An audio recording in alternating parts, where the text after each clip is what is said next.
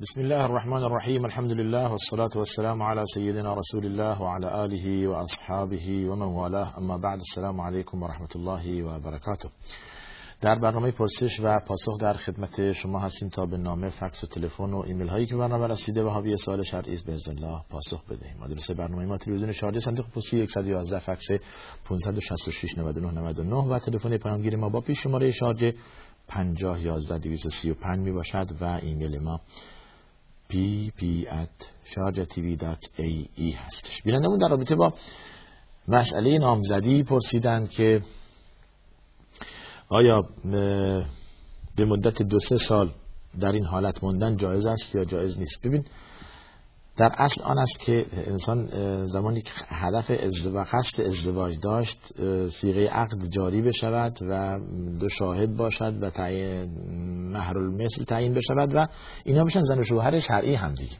حالا می‌خوان مراسم عروسی را یک هفته یک ماه به تعویق بیندازن اون یک مسئله که اتفاق بین این هست. ولی در اصل اینه که در این حالت موندن حتی در حالت اینکه حلال و زن شرعی همدیگر هستند و مراسم عروسی را انجام ندادن می‌خوان به تعویق بیندازن باز هم خلافه برای اینکه نهایتا اینها بعد بارها شده که به خاطر همین به تأخیر انداختن مراسم عروسی و و مسئله برپا داشتن و اعلان کردن جشن عروسی اینها از قبل از این از همدیگه جدا شدن و از همدیگه بعدشون اومده. اگر به این شکل باشه برای یک هفته یک ماه اشکالی نداره که اینها زن و شوهر شرعی همدیگر. حالا ولو که بیشتر به طول بکشه اما اینکه این عادت و این روشی که بعضی دارن نامزدی قبل از شیغه عقد قبل از جاری شیغه عقد بلکه نشستن در یک مجلس و حلقه به دست همدیگه کردن و شیرینی به دهن همدیگه گذاشتن و تمام اینها خلاف تمام حرام است. حرام است. می‌دونی برای چه حرامه؟ برای اینا نامحرم هم دیگرن یک پسر و دختری که هنوز محرم همدیگه نشدن چطور دست همدیگه رو می‌گیرن و حلقه دست همدیگه می‌ذارن؟ شیرینی و این مسائل هم نشأت گرفته از راه و روش غیر مسلمانان است. اون غیرت شرعی کجاست بین مرد و زن؟ یا برای این شوهر که جلو مردان نامحرم جلو این همه بعد بخواد این حرکت انجام بده. توجه کردید و همه می‌بینند. ازدواج شرعی آن است که شما خواستگار بشوید و با راه و روش اسلامی و سیغه عقد جاری بشود. دو شاهد باشد ولی باشد محل مثل تعیین بشود و شما از همون وقت دیگه زن و شوهر همدیگر باشید. و مراسم عروسی اجرا بشود. حالا ولو که یک وعده شما یک نهار یا یک شام مردم بدید و مردم دعوت کنید به عنوان ولیمه. این مراسم عروسی و این شرعی است. اما اینکه دو سه سال در به اسم نامزدی شما این حالت را سپری کنید بعد ممکن حتی صیغه عقد هم جاری نشود. این خلاف شرع است و جایز نیست و اینهایی که داریم میشنویم اختلافاتی که میان دو نامزد یا دو تا نو عروس به وجود میاد به خاطر به خاطر همینه. به خاطر همینه که این موازین شرعی را رعایت نکردند بله. بسیار. دو بار هنگام جنابت بچم را شیر دادم. مجبور بودم آیا گناه دارم؟ نه. چرا گناه داشته باشید؟ جنابت باعث نخوردن و نیاشامیدن نشده است. شما اگر خودتون می‌تونید بخورید و بیاشامید می‌تونید بچه هم شیر بدهید. اشکالی نداره. توجه کردید؟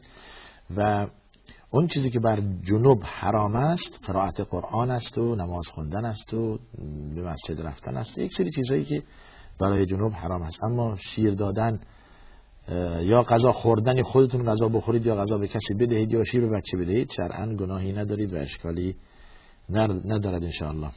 این حالا بعضی ها بر همین عقیده هستند وقتی که در حالت عادت ماهیانه هستند هم احساس می‌کنند که انگار نجسند. اینطور نیست.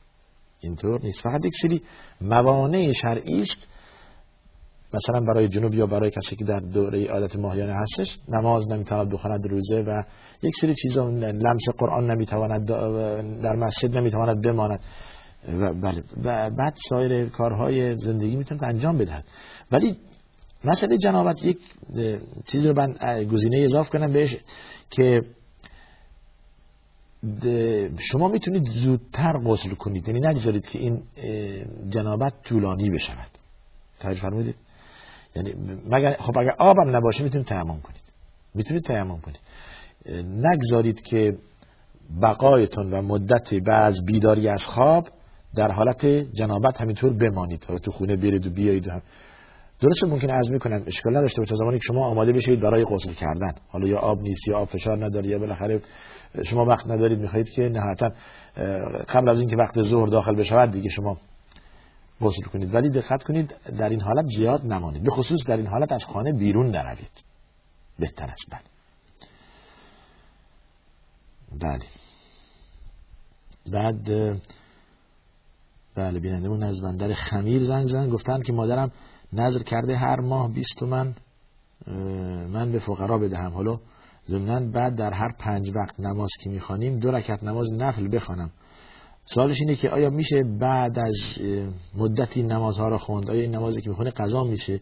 حالا شما اگه نماز سنت می‌خوانید بعد از دو رکعت نماز سنت بعد از هر پنج وقت نماز دو رکعت نماز سنت. اولا نماز به جای کسی نمی‌توان خواند. این یک مسئله. ثانیا ایشون نظر کرده که شما این کار را بکنید. اگر در توان شما نباشد از شما ساقط است. صاحب نظر خودش می‌تواند بر خودش چیزی را فرض کند که فرض نیست نه بر دیگران. یعنی من نظر کنم که فرزندانم بعد از من برام انفاق کنند و روزه برند و روزه بگیرند و فلان کار رو انجام بدهند. نظر من در حق خودم حق دارم در چیزی در تصرف خودم هست حق دارم نظر کنم نه در تصرف دیگران نه دیگران را وادار کنم به این کار. توجه کردید؟ بله. حالا این اگر در توان شما نبود حالا می‌خواید شما دلتون برای مادرتون سوخته این کار را بکنید ولی واجب شما نیست عمل کنید به این نظر. توجه کردید؟ واجب شما نیست. بعد فرمودید در رابطه با انفاق کردن هم باز از مال خودش اگر چیزی هست براش انفاق کنید. شما اجر دارید انشاءالله از مال مادر و اگر نیست هم خودتون براش انفاق کنید. ضمن این که هر کاری که شما می‌کنید کار خیری خود به خود والدین در آن دخیل هستند اگر نیت کنید و اختصاص بدهید چه بهتر؟ خیلی بهتر است. یعنی اگر شما درهمی و تومانی را برای خیر دادید به قصد این که اجرش به پدر یا مادرتون برسه اصلا نیت کنید. اللهم هذا عن ابی در دلتون تو باشد. عن امی عن والدتی عن والدی و عن اخی و عن اخواتی و عن همچنین. این می‌تونید که به خصوص والدین والدین شما می‌تونید که در دلتون نیت کنید. این صدقه و این انفاقی می‌دید اجرش به والدین برسه. بسیار اجر دارید. و اون چیزی که حدیث روش تاکید کرده برای والدین دعا برای والدین هست. طبق حدیثی که میاد ادامات ابن آدم قطع عمله الا من ثلاث یکیش او ولد صالح یدعو له. یا فرزند خوبی که فرزند صالحی که برای والدینش دعا کند. حالا این برای والدین بسیار مفید است که شما براش دعا کنید و به اجرش انشاءالله به والدین می‌رسد. و گفتید نمازم این خضاست دیگه خضا نمیشه شما هر وقت که برات میسر بود دو رکعت نماز بخوانید توجه کردید؟ بله. ببینم این ایمیل چی میگه؟ بله. آیا دعای دست جمعی بعد از نماز فرض پنج وقت بدعت است؟ ببینید از رسول الله صلی الله علیه و چیزی ثابت نشده که بعد از سلام نماز دادن دست خود را بالا می برده و دعا می کرده و جماعت آمین می گفتند. از, رسول ثابت نشد چرا هر کس خود بعد از نماز دعا کند؟ اون یک مسئله است جدا. و بعد از نماز رسول صلی دعا می کردند ولی به این شکل که دعا کنند و معمومین بیان آمین وارد نشده. هیچ دلیلی برای این نداریم. دعای دست جمعی فقط در منابر بوده است. که رسول الله صلی الله علیه و یا در ایراد سخن و فرمایشات حضرت در یک جمعی. اما بعد از نماز دعا به شکل دست جمعی حتی تسبیح گفتن به شکل دست جمعی وارد نشده. یعنی این عادت که هنوز در جنوب رائج هست این که امام یا پیش نماز سبحان الله بگوید سی و سه بار و معمومین هم باش بگویند بعد بگوید الحمدلله اون هم بگن الحمدلله و الله اکبر. و اینها با هم بگویند بعد هم دعا کنند و معمومین آمین بگویند.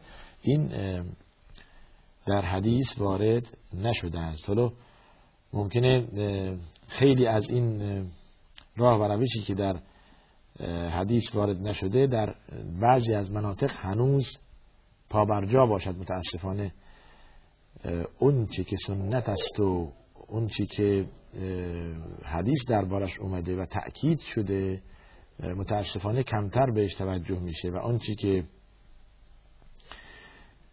و آن چی که ممکنه در حدیث نباشد و روایت صحیحی درباره آن ما نداشته باشیم بیشتر مردم بهش پایبند هستند. همین گفتن لا اله الا الله ده بار در هر بعد نماز نماز صبح یا نماز با صدای بلند دست جمعی یا بعد نماز ظهر یا بعد اون چی که وارد شده رسول الله صلی بعد از نماز سه بار استغفر الله هست. بعد اللهم انت السلام تا آخرش هستش. بعد گفتن سی و سه بار سبحان الله الحمدلله الله اکبر. هر کدوم سی و سه بار این جمعا 99 بار یا 100 بار با لا اله الا الله وحده لا شریک له ختم کردن. یا گفتن لا اله الا الله وحده لا شریک له با بلند بعد از نماز مغرب و بعد از نماز فجر و نماز صبح با صدای بلند ده بار وارد شده است. اونم نه به شکل دست جمعی. هر کس خودش می‌گفت. توجه فرمودید؟ هر کس خودش می‌گفت. بسیار خوب. دو سه چیز در, در جای خود توجهی بهش ندارند. متاسفانه ائمه ما یا پیشنمازهای ما. یکی این مسئله یکی مسئله بعد از بعد از اقامه نماز گفتن اللهم رب هذه الدعوت التامه بعد از اقامه نماز. این دلیلی برای این نیست. که بعد از اقامه ما بگیم اللهم رب هذه الدعوت التامه و صلاه القائمه این دعا بعد از اذان هست حالا ممکنه شما قیاس گرفته اید که این هم اذانه اقامه هم اذانه به دلیل بین کل ادانین صلاه خب ولی یک یک اختصاصی می‌خواد که بعد از اقامه هم رسول الله صلی الله علیه و این کار رو می‌کردن که نکردن؟ یعنی خود صلو کما رأیتمونی اصلی در راه و روش رسول الله صلی الله علیه و حدیث در, در, در نماز جماعت حضرت روایت هست. بعد از اقامه نماز نگفته اللهم رب هذه دعوت التامه و صلاه القائمه این بعد از اذان هست. در بارش حدیث صحیح و وارد و هر کسی می‌گوید چقدر عجب دارد. ولی قیاس گرفتن اقامه بر نماز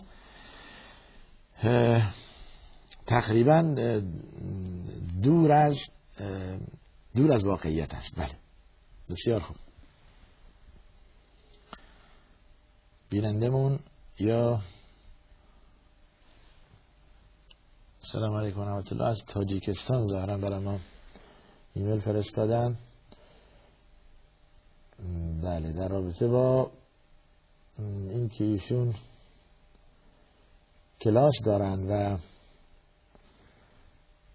و وقت کلاسشون همزمان با نماز جمعه هست.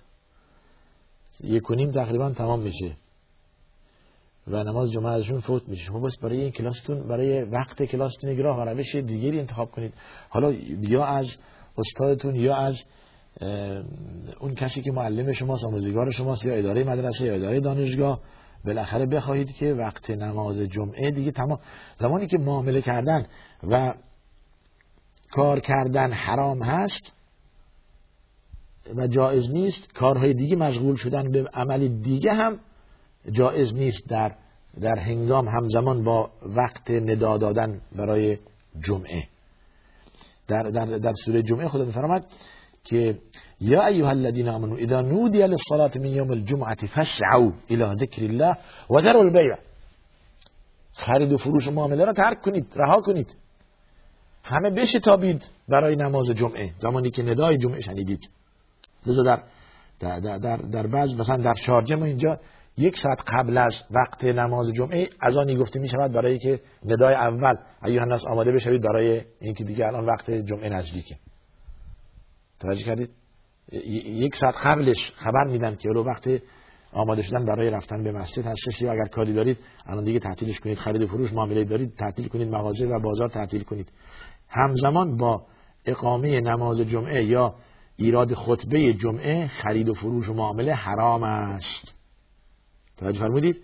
و اگر هم کلاس دارید دانشگاه هست و درس هست یا مشغولیت دیگه شما دارید باید ترک کنید و باید رها کنید و بشتابید برای برای جمعه و دستور خدا را لبیک کنید. توجه فرمودید؟ بله. پس اینو خودتون باید راه حلی برای این پیدا کنید. با با با اداره دانشگاه با اداره مدرسه با که این معضل حل بشود. بله. حالا شبیه این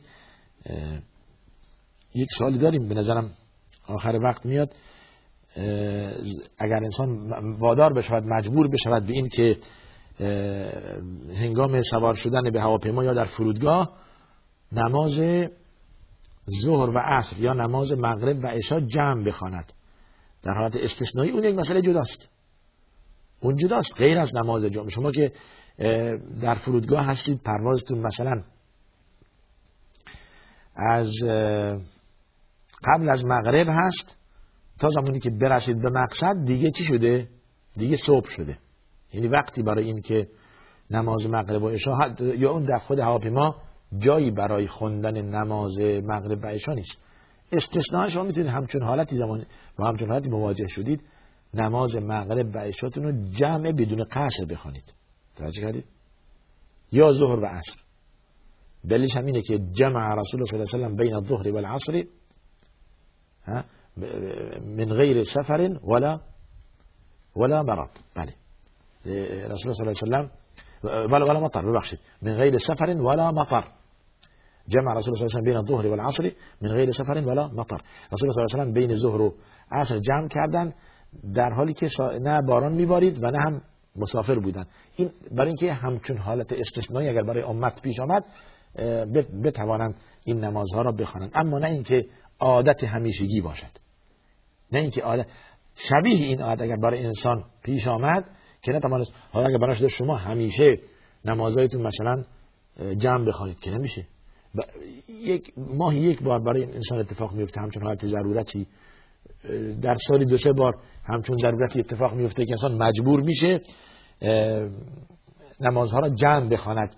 یعنی به شکل در حالت استرالی و و اجباری. بسیار خوب. زنانی که لباس نازک و پولکدار می پوشند گفته شوهرشون هم همراه ایشان هستش. از بندر کلاهی. ببینید حالا همون برمیگرده به مسئله که اول عرض کردم غیرت مردانگی کجا رفت؟ که یک مرد راضی باشه زنش با این کیفیت بیاد بیرون.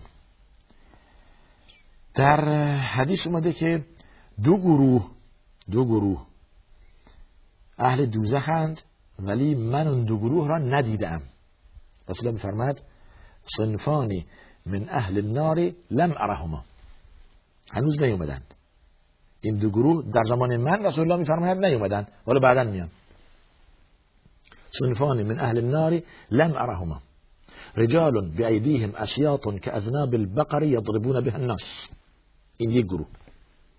مردانی که اون باتون ها و اون چماق به دست هایی که تو خیابون میان و به مردم می‌زنند و به سر و صورت مردم خونالید و مردم را اذیت می‌کنند. این یک گروه که در زمان رسول الله نبوده الان پیدا شده هستش ما داریم می‌بینیم. که ظلم هایی که میشه. شما اگر جرأت دارید برید تو خیابون ایراد بگیرید که نمی‌دونم حقوق ما کم است یا به ما رسیدگی نمیشه نمی‌دونم فلان هستش. به عنوان می‌خواید تظاهرات کنید همه میکوبنتون با همین باتون ها با همین چماقو بله. گروه دوم و نساء کاسیات عاریات مائلات ممیلات. رؤوسهن اشنمت البخت المائله گروه دوم زنانی هستند خود را پوشانده اما برهنه. مثل که شما گفتید اینو. این مسئله که شما گفتید لباس نازک و پولکدار می پوشند خود را پوشانده اما برهنه یعنی لباسشون نازکه یا تنگه. بارها بین مثلا بین حدیث اشاره کردیم. موهایشون مانند کوهان شطور بالای سرشون جمع کرده این طرف اون طرف میره. خود را به سوی مردان میکشانند و مردان را به سوی خود میکشانند. مائلاتون ممیلات. حالا هم نتیجه چی؟ همچون زنانی میفرماید. نهایت پایان حدیث پسوند این حدیث میفرماید همچون زنانی لا يدخلن الجنه ولا يجدن ريحها وان ريحها ليوجد من مسيره كذا وكذا همچون زنانی به بهشت نمیرن؟ بوی بهشت هم به بوی بهشت هم به مشامشون نمی‌رسه. در حالی که اینقدر بوی بهشت زیاد هست که از مسافت های خیلی دور به مشام انسان می‌رسه. یعنی اینها با بهشت خیلی خیلی فاصله دارن. این یک وعیدی است برای زنانی که توجه به پوشاک خود ندارند.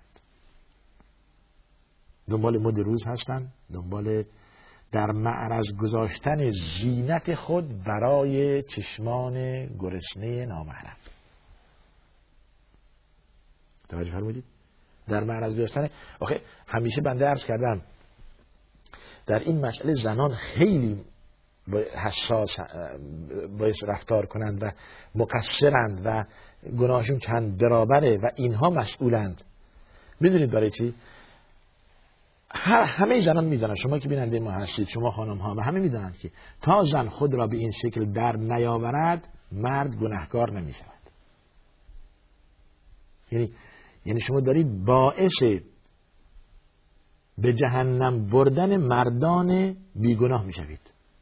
خودتون که هیچ این بار معصیت را بر دوش گرفته اید و مردان بیگناه هم گناه گناهکار می‌کنید. خب کدوم مرد؟ همه می‌دانید این عقل هم این رو. کدوم مرد جرأت دارد یا به خود اجازه می‌دهد که به زنی که خود را کاملا پوشیده چادرش را از بالای سرش تمام بدنش را پوشیده بدون هیچ آرایش بدون هیچ اتری بدون هیچ حرکت حرکتی که دل مردان را به سوی خود جلب کند بدون هیچ کدوم مرد جرأت دارد چپ چپ به این خانم نگاه کند؟ یا به خود اجازه می‌دهد؟ یا اگر نگاه کند به فتن نمیافتد. مثل مادرشه مثل خواهرشه. بلکه خیلی بهتر و خیلی با شعن و با با منزلت و با رفعتی بیشتر. این زن, را این زن خود را نگه داشته برای شوهرش. برای یک نفر برای شوهرش که عجر داشته باشد. ببینید اگر بنا باشه تمام زنان اینطوری باشن کجا معصیت؟ کدوم این مردان بی... کی معصیت می‌کنند؟ کی به تحریک میان؟ خب پس باعث گناه مردان این زنان هستند. با این لبس با این پوشاک با این بوی عطر با این آرایش با این حرکات با این رفتار. توجه فرمود پس شما ای مشهد زنان دو گناه دارید. مواظب باشید. یک گناه نافرمانی خدا و رسول خدا. دو گناه به فتنه انداختن مردان بیگناه. خیلی مسئله مهمه. اگر, اگر شما قبول می‌کنید که مردم را به فتنه بیاندازید و دو گناه گناه خودتون روی دوشتون سنگینی می‌کند بستون نیست که گناه مردان هم روی دوش خود بگذارید و به جهنم بروید و این مسئله برای همه عیان هست و آشکار واضح هست.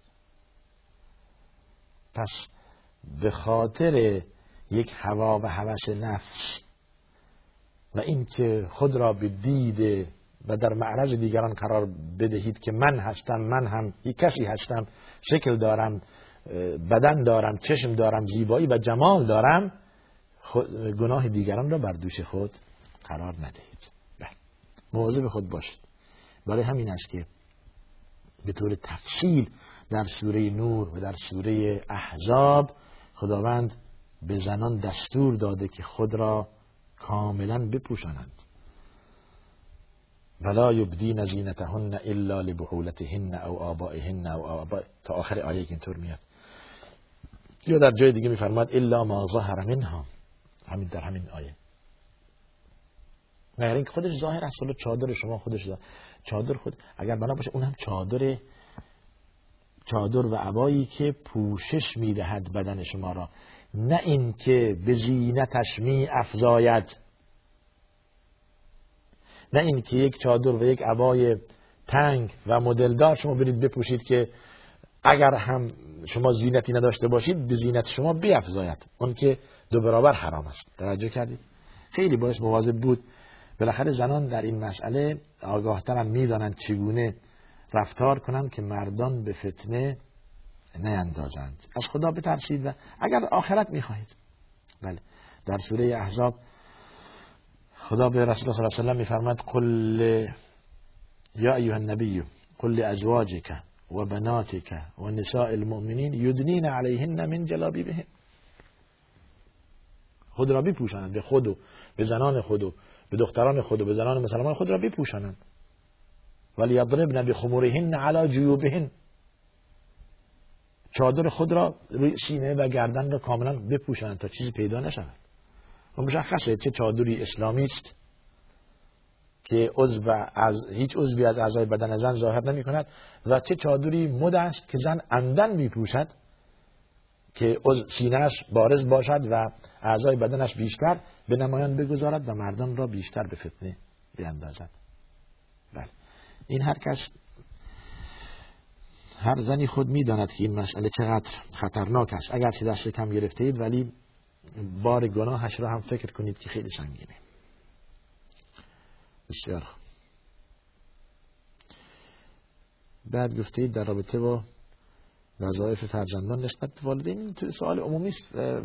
فرزندان وظیفه دارند که به والدین خود نهایت احترام کنند بیادبی نکنند درستگویی نکنند و این را بدانند که اطاعت والدین و احسان به اونها هم هم تراز عبادت خداست.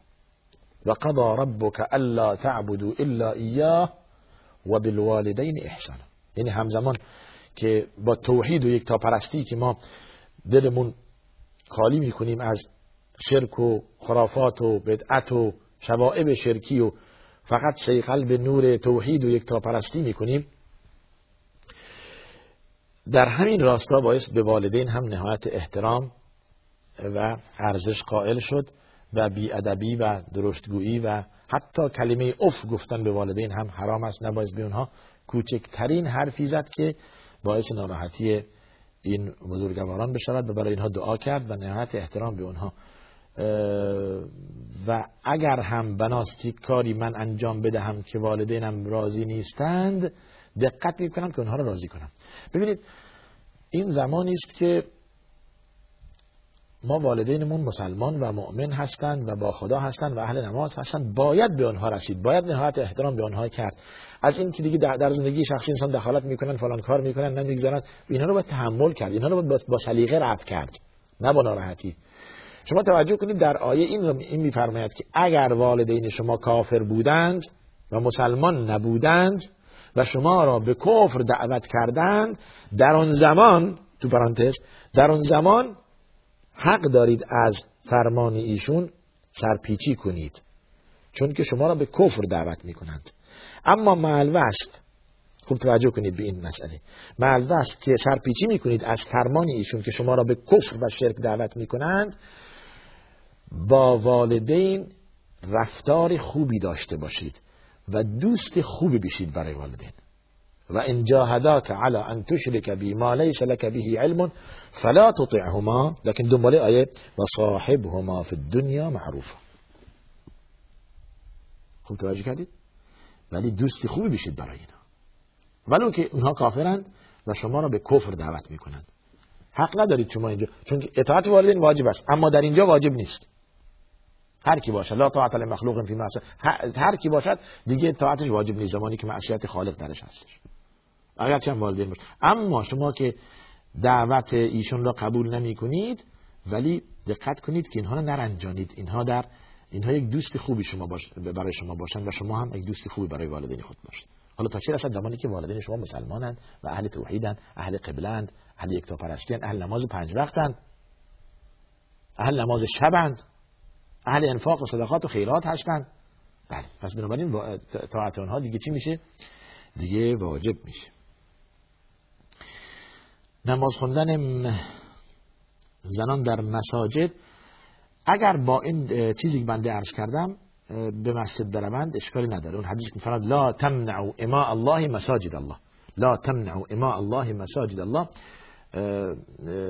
زنان را جلوگیری از زنان نکنید که به مسجد بروند. اما یک شرایطی دارد به مسجد رفتن چیزی که شرایطی که قبلا هم عرض کردیم زن زمانی که از خانه بیرون می‌رود باید رعایت پوشش و حجاب شرعی کند و اون چیزی که مخل به این هاست حرام است. شما برای یک عبادتی می روید ولی نحوه رفتنتون به جای عبادتگاه که مسجد باشد و از مسجد به خانه برگشتن کلی معصیت و گناه مرتکب می‌شوید. خب که که به مراتب بیشتر از آن اجری که در نماز جماعت به دست آوردید میشه. یعنی این گناهی که در راه مرتکب میشید بیشتر از آن است از اجری که در خود مسجد آید شما میشه. این چه گناهی است؟ در حجاب استفاده از بوی عطر و در راه رفتن توجه نکردن در سر صدا کردن در حرکت های ناسنجیده. اینها باعث میشه که شما معصیتکار بشوید. دارید از طریق معصیت می‌خواهید به جای عبادت بروید که این این خلاف شرعه. دلیلش هم احادیث دیگه هستش که میفرماید زمانی که به مسجد می‌روید حتی به نماز عشاء اون وقت خیلی رسم بود که می‌رفتن دیگه از بوی خوش استفاده نکنید. یا زمانی که خارج می‌شوید دقت کنید با لباس با آرایش بیرون نروید. ولی اخرج نه و هن تفلات. یعنی لباسه جولیده لباسه که جلب توجه نمی کند توجه کردید؟ ولی که مردان را به فتنه نمی پس بنابراین اشکال نداره که زنان به مسجد بروند. در نماز جماعت شرکت کنند به خصوص در نماز جمعه. بالاخص اگر اون خطیب خوب و دانا و دانشمند هر هفته مسائل روز را عنوان می کند و خطبه را تبدیل می کند به کلاس درس که هر هفته موضوع را عنوان می کند و چیزی به مردم می آموزد حتما باید زنان, زنان در این نماز و خطبه شرکت داشته باشند که یاد بگیرن بالاخره از جای دیگه یاد نمی‌گیرن. مثل مردان آزاد نیست که این طرف اون طرف در بعد از نماز مغرب و عشا در کلاس های درس شرکت کنند یا برند یاد بگیرند یا در آزادتر باشند. پس بنابراین در زمانی که اینطور شد و نماز جمعه و خطبه جمعه تبدیل به درس و آموختن شد دیگه دقت کنید حتما زنان و دختران خود را به نماز جمعه بفرستید. ولی به اینها یاد دهید که شرایط رفتن و آمدن اینه. پوشش اسلامی عدم استفاده از بوی خوش برعکس مردان که روز جمعه سنت عطر بزنند و شما باعث که با پوشش و حقیقت حجاب اسلامی از خانه بیرون بروید و به خانه برگردید. بله. آنان که به ابوبکر و عمر و عثمان لعنت می‌کنن مسلمانن. ببینید این مسئله ما بارها این سوالا میاد و اصلا نمی‌خونیم. حالا این در در مسئله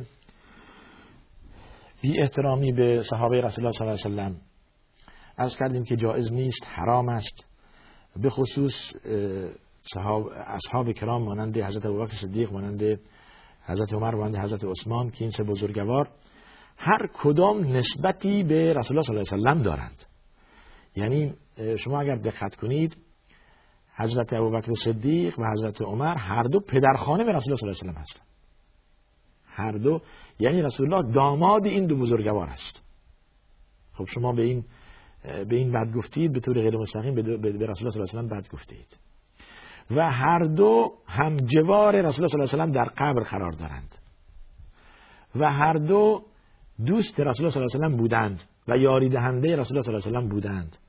و انصاف داشته باشید و از دید عدالت به تاریخ نگاه کنید بعد می‌دانید که این دو بزرگوار چه شاهکارهایی برای اسلام کردند. و جالب اینجاست ما بارها عرض کرده که اگر اگر که کسانی که بد می‌گویند و لعنت اولا لعنت کردن به شخص جایز نیست برای هیچ کس. فقط تنها یک جای ما لعنت جایز است اون هم به شکل عموم برای کافران که لعنت خدا بر کافران باد. حتی به شخص هم جایز نیست که لعنت لعنت کنیم لعنت یعنی ترد از رحمت خدا. خیلی کلمه بزرگ است. و بارها من عرض کردم اگر که بنا باشه که ما به ابوبکر و عمر و عثمان لعنت کنیم خدا خواسته که به میزان حسنات این سه بزرگوار تا روز قیامت افزوده شود. سبحان الله.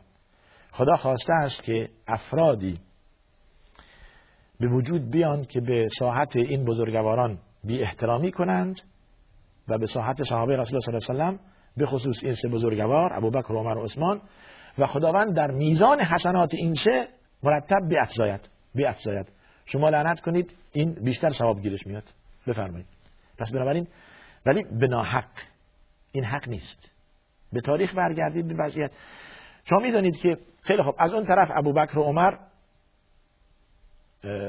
هر دو پدرزن رسول الله صلی الله علیه و سلم هستند. یعنی رسول الله صلی الله علیه و دامادیشون از این طرف حضرت عثمان مثل حضرت علی داماد رسول الله صلی الله علیه و است رقیه و ام کلثوم داماد هر دو دختر رسول الله صلی الله علیه و که به ازدواج به ازدواج حضرت عثمان در آوردن این من یک دوستان از کویت فرستادن. این از مبره آل اصحاب چیز جالبی درست کردن. حالا این اگر که درست بشه ما اینها به شما نشان بدهیم قشنگ که که رسول الله صلی الله علیه و از این طرف ابوبکر صدیق و عمر بن خطاب دخترانشون ام عایشه و حفصه میشن دختران اینها و زنان رسول الله صلی الله علیه و از این طرف دو دختر رسول الله صلی الله علیه و رقیه و ام کلثوم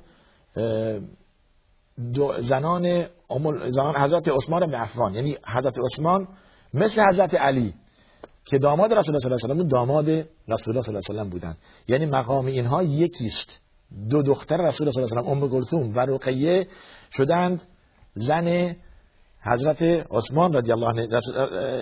قبل از هجرت با با رقیه ازدواج کردند حضرت عثمان و و با ام کلثوم بعد از جنگ غزوه بدر. و بعد و زمانی که خبر مردن ام کلثوم هم به رسول الله صلی و دادن فرمودند که اگر سومی داشتم یک دختر سومی داشتم هم به کی می‌دادم؟ به عثمان می‌دادم.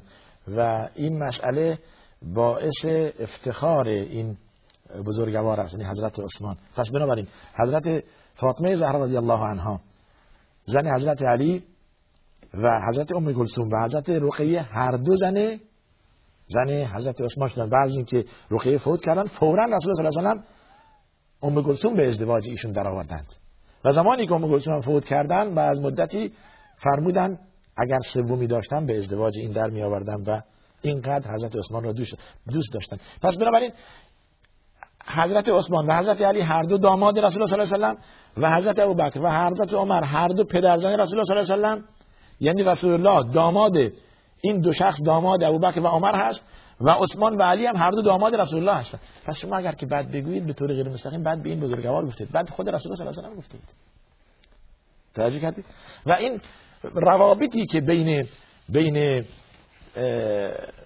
آل بیت رسول الله صلی الله علیه و اصحاب داشتند روابط نسبی روابط نسبی. ببین این چیز جالبی درست کردن دوستان. بارها هم به این مسئله اشاره کردیم.